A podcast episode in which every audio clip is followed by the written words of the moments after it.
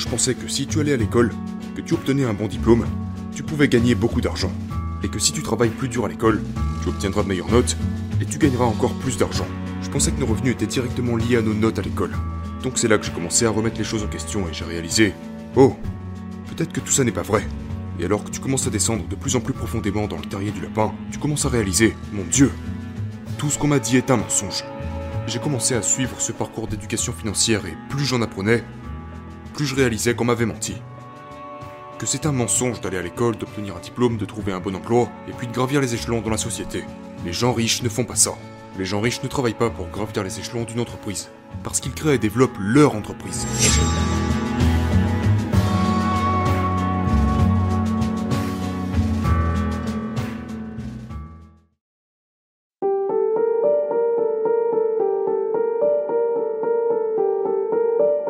La plupart d'entre nous, y compris moi-même, n'avons jamais rien appris sur l'argent.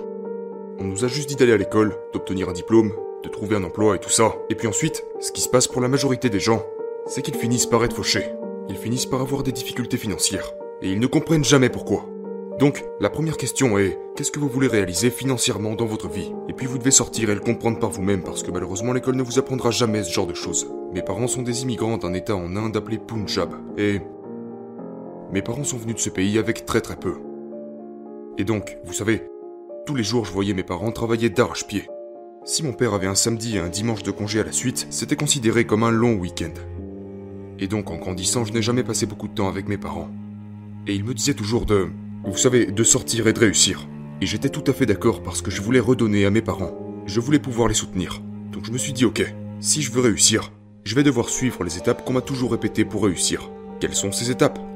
Aller à l'école, obtenir un bon diplôme, obtenir un bon travail, et pour moi dans mon cas c'était devenir médecin. Et pendant que j'étais sur ce chemin à l'université, j'ai réalisé que quelque chose n'allait pas. En fait, j'ai commencé à lire d'autres livres d'affaires et des livres de finances, et je me souviens que j'étais à la bibliothèque en train d'étudier, et je suis allé sur Google. Et j'ai tapé les personnes les plus riches d'Amérique.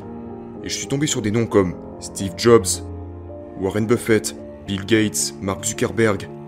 Et j'étais comme, hmm, aucune de ces personnes ne sont médecins. Aucune de ces personnes n'a emprunté cette voie traditionnelle d'obtenir un diplôme et trouvé un bon travail. Est-ce que j'ai manqué quelque chose? Parce que je pensais que si tu allais à l'école, que tu obtenais un bon diplôme, tu pouvais gagner beaucoup d'argent. Et que si tu travailles plus dur à l'école, tu obtiendras de meilleures notes et tu gagneras encore plus d'argent. Je pensais que nos revenus étaient directement liés à nos notes à l'école. Donc c'est là que j'ai commencé à remettre les choses en question et j'ai réalisé Oh, peut-être que tout ça n'est pas vrai.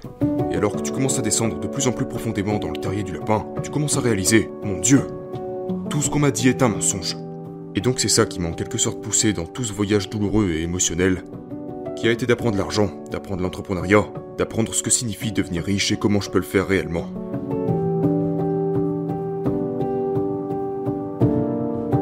Donc cela commence par lire ces livres d'affaires. Et chaque livre d'affaires dit que les gens riches investissent dans l'immobilier.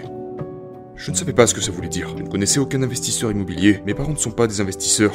Du coup, je me suis dit, ok, si les gens riches investissent dans l'immobilier, peut-être que je devrais le faire. Peut-être que je devrais investir dans l'immobilier. C'était juste après le crash de 2008. Et j'étais dans le Michigan, là où l'immobilier a été durement touché.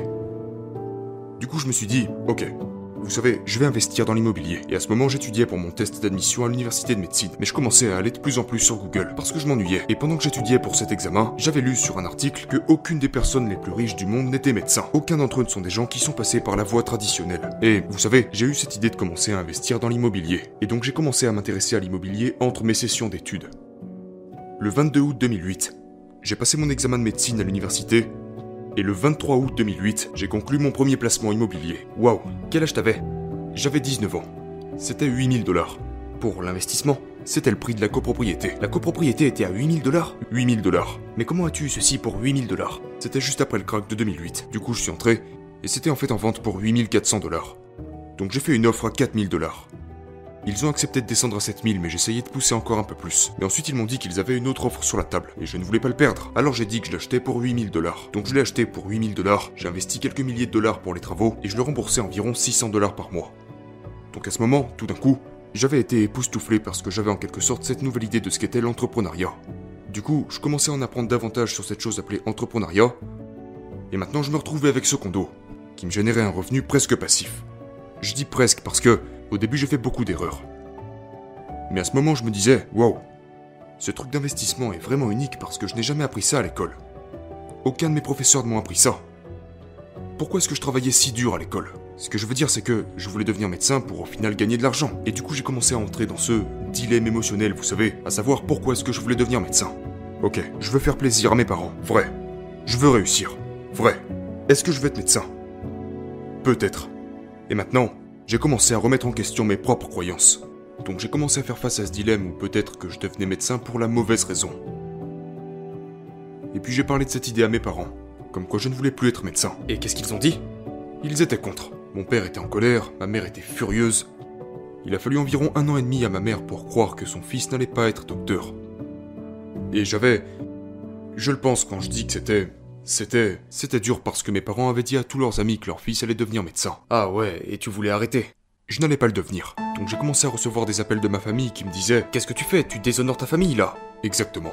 J'ai entendu ça encore et encore et encore. Mais j'étais comme... Ce n'est pas pour moi. Et j'ai réalisé qu'il y avait plus que ça. Donc à ce moment, j'ai commencé à suivre ce parcours d'éducation financière et plus j'en apprenais, plus je réalisais qu'on m'avait menti. Que c'est un mensonge d'aller à l'école, d'obtenir un diplôme, de trouver un bon emploi, et puis de gravir les échelons dans la société. Les gens riches ne font pas ça. Les gens riches ne travaillent pas pour gravir les échelons d'une entreprise, parce qu'ils créent et développent leur entreprise. Et je ne savais pas qu'on pouvait faire ça. La plupart d'entre nous apprenons à obtenir un diplôme. Donc, avec ça, on ne peut faire qu'une seule chose, c'est devenir employé et espérer voir son salaire grandir au fil du temps. Mais si vous ne comptez que sur votre salaire, vous n'êtes qu'à un pas d'être fauché. Parce que si vous perdez votre emploi, qu'il vous arrive quelque chose, que vous ne pouvez plus travailler ou que votre entreprise fait faillite, vous perdez votre salaire. Et à ce moment-là, c'est trop tard. C'est là que vous devez être proactif. Donc à l'époque, je me disais juste, c'est fou. Pourquoi n'ai-je jamais appris ça à l'école? Pourquoi ne m'a-t-on jamais appris ça au sujet de l'argent? On ne m'a jamais appris à investir. On ne m'a jamais enseigné ce genre d'éducation financière. Pourquoi ne l'apprend-on pas? Mais c'est là que j'ai réalisé qu'il est très rentable pour le système de faire en sorte que les gens restent pauvres.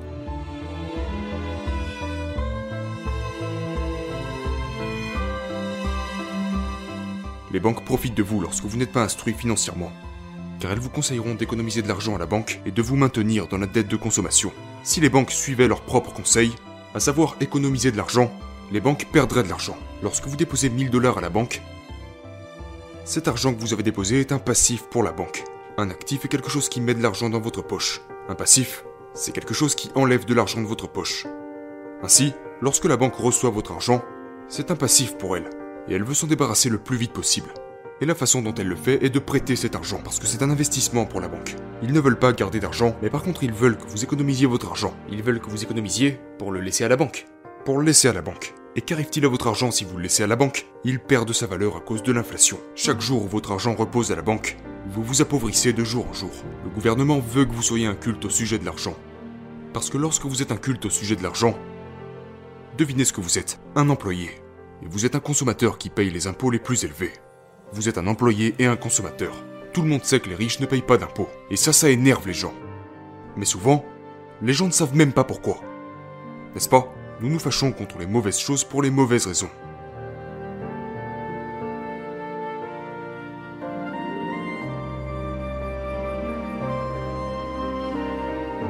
Quelles sont les trois choses que les gens qui gagnent un demi-million et plus devraient faire pour mieux éviter les impôts? Ok, donc, si vous gagnez un demi-million de dollars, supposons que c'est un profit, vous êtes imposé sur le revenu.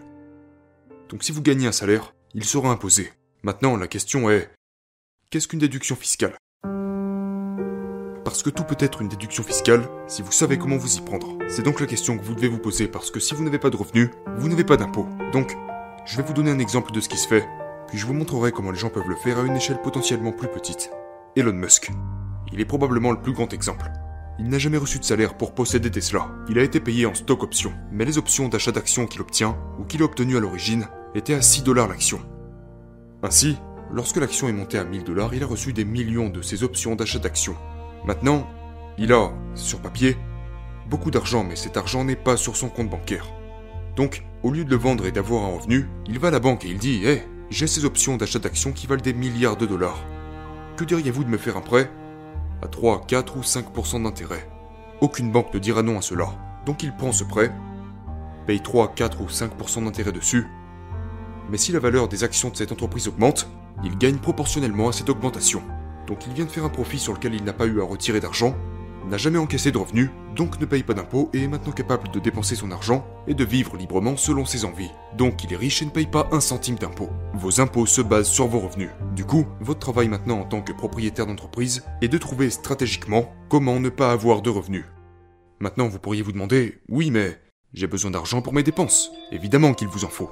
Mais la question est de savoir comment vous pouvez stratégiquement utiliser vos revenus pour payer votre style de vie. Et encore une fois, cela doit respecter les règles, donc parlez-en à un conseiller fiscal.